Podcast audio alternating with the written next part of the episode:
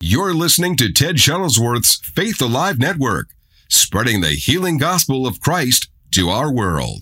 Thank you, Brother Steve. This is Brother Shuttlesworth, and I want to welcome you to today's podcast.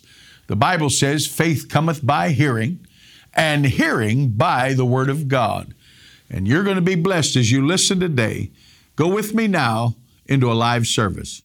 Second Kings chapter 4, verse 26 should be our motto. Three words it is well. Now, I don't know about you, everybody's different.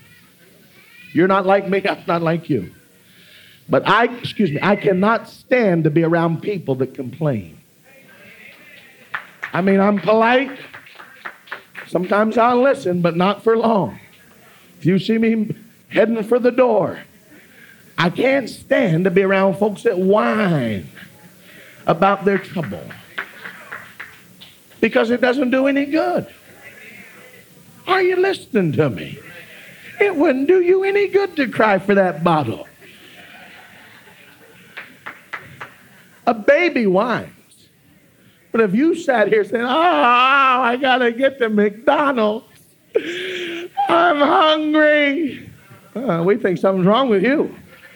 But if the baby whines sitting over here, because the baby's a little hungry and needs something. We don't think nothing about it. You know what I've learned? People that are whining, they haven't grown up in their faith. And they're letting the devil keep them in that babyhood stage of development when they need to grow in the measure of faith that God is releasing. I'm not saying that you, there aren't times that you don't feel like crying out from a hurt and, and an emotional scar that the devil has placed on your heart. But what I'm saying is you let God take that scar and heal it by his power and change the words of your mouth, realizing what Jesus declared by your words you're justified and by your words you're condemned. And I refuse to allow my words to bring condemnation. I want my words to bring blessing and help and tr- in the time of need, mercy and grace to help in the time of need. Are you listening to me? But the miracle is in my own mouth. I got to speak it. The devil attacked my grandmother some time back. She had three massive heart attacks, two of them right in the hospital. The last one, the doctor called the house. He said, Is your mother there? I said, No. He said, Well, if you ever want to see your grandmother alive again, you better get down to the hospital. And so I jumped in the car and I started driving. I left word for my mother when she came home to get to the hospital. But I never forget this. As I was driving down the interstate, right down here in Norfolk, Virginia area, going to Lynn Haven Hospital. I'll never forget. I opened my Bible with my right hand. I put my finger on that verse that says, Whatever you ask in his name, he will give it to you. And I'd been studying that, and that phrase, "He will give it to you," in the he, in the in the Greek, in the Septuagint, it had the meaning that if He doesn't have it, He'll make it for you. And I started reminding God that I said, "Lord, I've been studying that, and You said, whatever I ask in Your name, You'll give it to me." And Lord, uh, she may not have the right kind of heart, but You'll make it for her. And I just started praying that way and thanking God for healing her.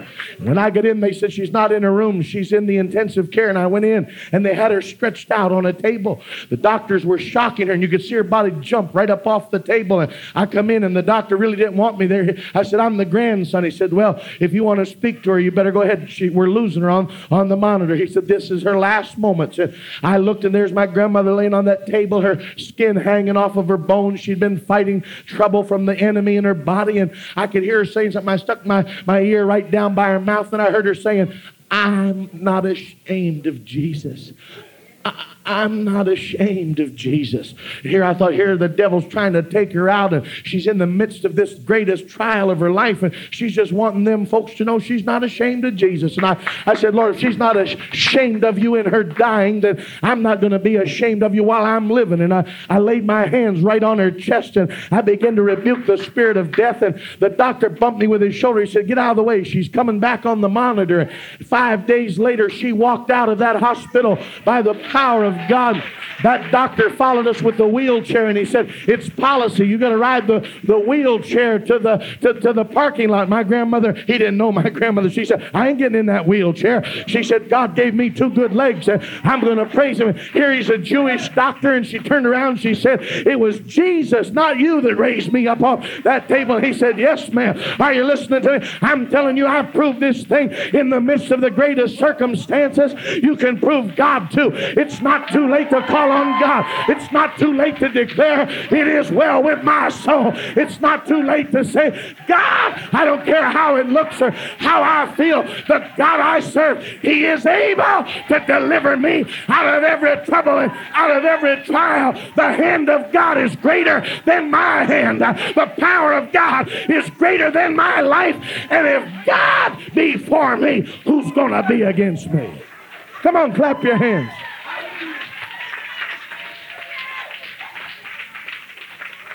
It is well. It's well with my soul.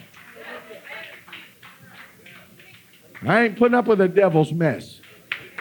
You don't have to put up with the devil's mess. The devil's messing with your money, command him to take his hands off your property. That's how I pray. Satan, in the name of Jesus, take your hands off God's property. Because everything I have belongs to God. Are you hearing me? I rebuke the devil in the name of Jesus. He's not ruling this earth. The earth is the Lord's and the fullness thereof. Someone said, but he's the prince in the power of the air. Yeah, but he don't rule the earth no more. Jesus whipped him at the cross. Are you hearing me? The reason he's in the air, he don't have a home. He can't land on the earth. He gets kicked off if you'll use your authority. I, somebody said about you ought to go over, over uh, to the terrace here in D.C. I'll show you where the devil lives. That's where the church ought to be. Get out there and walk on them streets and claim them for heaven and God. All right, listen to me. Go over to Kenilworth and walk around and say, This is a day that the Lord hath made. The devil lives in Fairfax. I saw some of them mansions, and God only knows what's going on behind them walls. But they don't belong to the devil, they belong to God. Are you listening to me? Chevy Chase, Maryland. You see some of them people, they're bombed out driving their cars, they're than the kite. But the earth is the Lord's.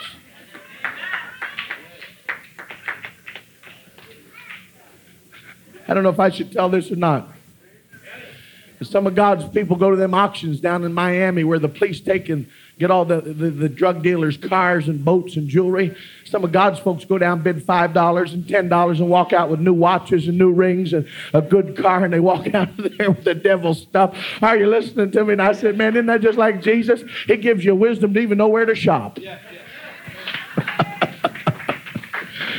so my friend said, Brother Shuttlesworth, do you think that's wrong? I said, No, it's never wrong when you spoil the devil Amen. and take what he had and reclaim it for the kingdom of God.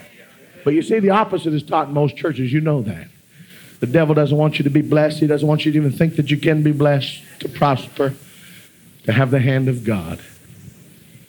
But God sends prophets and apostles and evangelists and pastors and teachers, and they stand like the great woman of Shunem and declare it as well. It's going to be all right. God will make a way.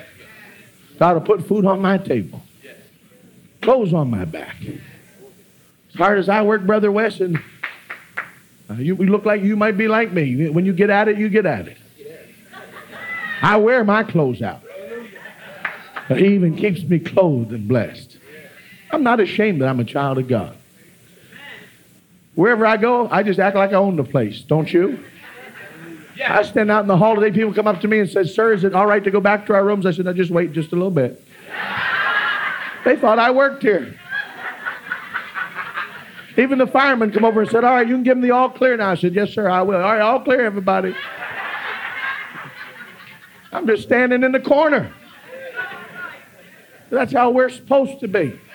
We want the world to see that we're none of these things, Paul said. Move me. You the boss. Isn't that right, brother? Wherever you go, as soon as you get there, the kingdom of God comes with you. And you have rights in this kingdom. Some of you women, get rid of this religious teaching that says God doesn't anoint women. Amen. That's not scriptural. That's right. That's right. Throw your aprons up. Don't fry no chicken for nobody. Hey, I was raised in the church. I know what I'm preaching. Only do it for Jesus.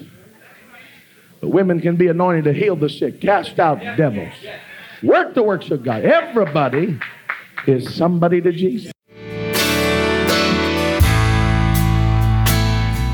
I want to thank every one of you that are listening to Faith Alive Radio Network. I'm excited about this, and I am looking for people to stand with us on a monthly basis as partners to help us take the gospel of Jesus Christ around the world. I've used this saying for many years our cause is Christ, our compassion is for souls, and our commitment is to the world.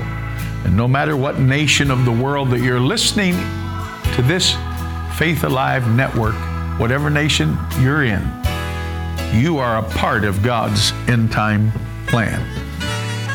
Jesus taught us to go out into the highways and hedges and to compel people to come in. And by your support as a partner, you can help us do this. If you'll go to www.tedshuttlesworth.com forward slash give, you can sow a gift today to help us.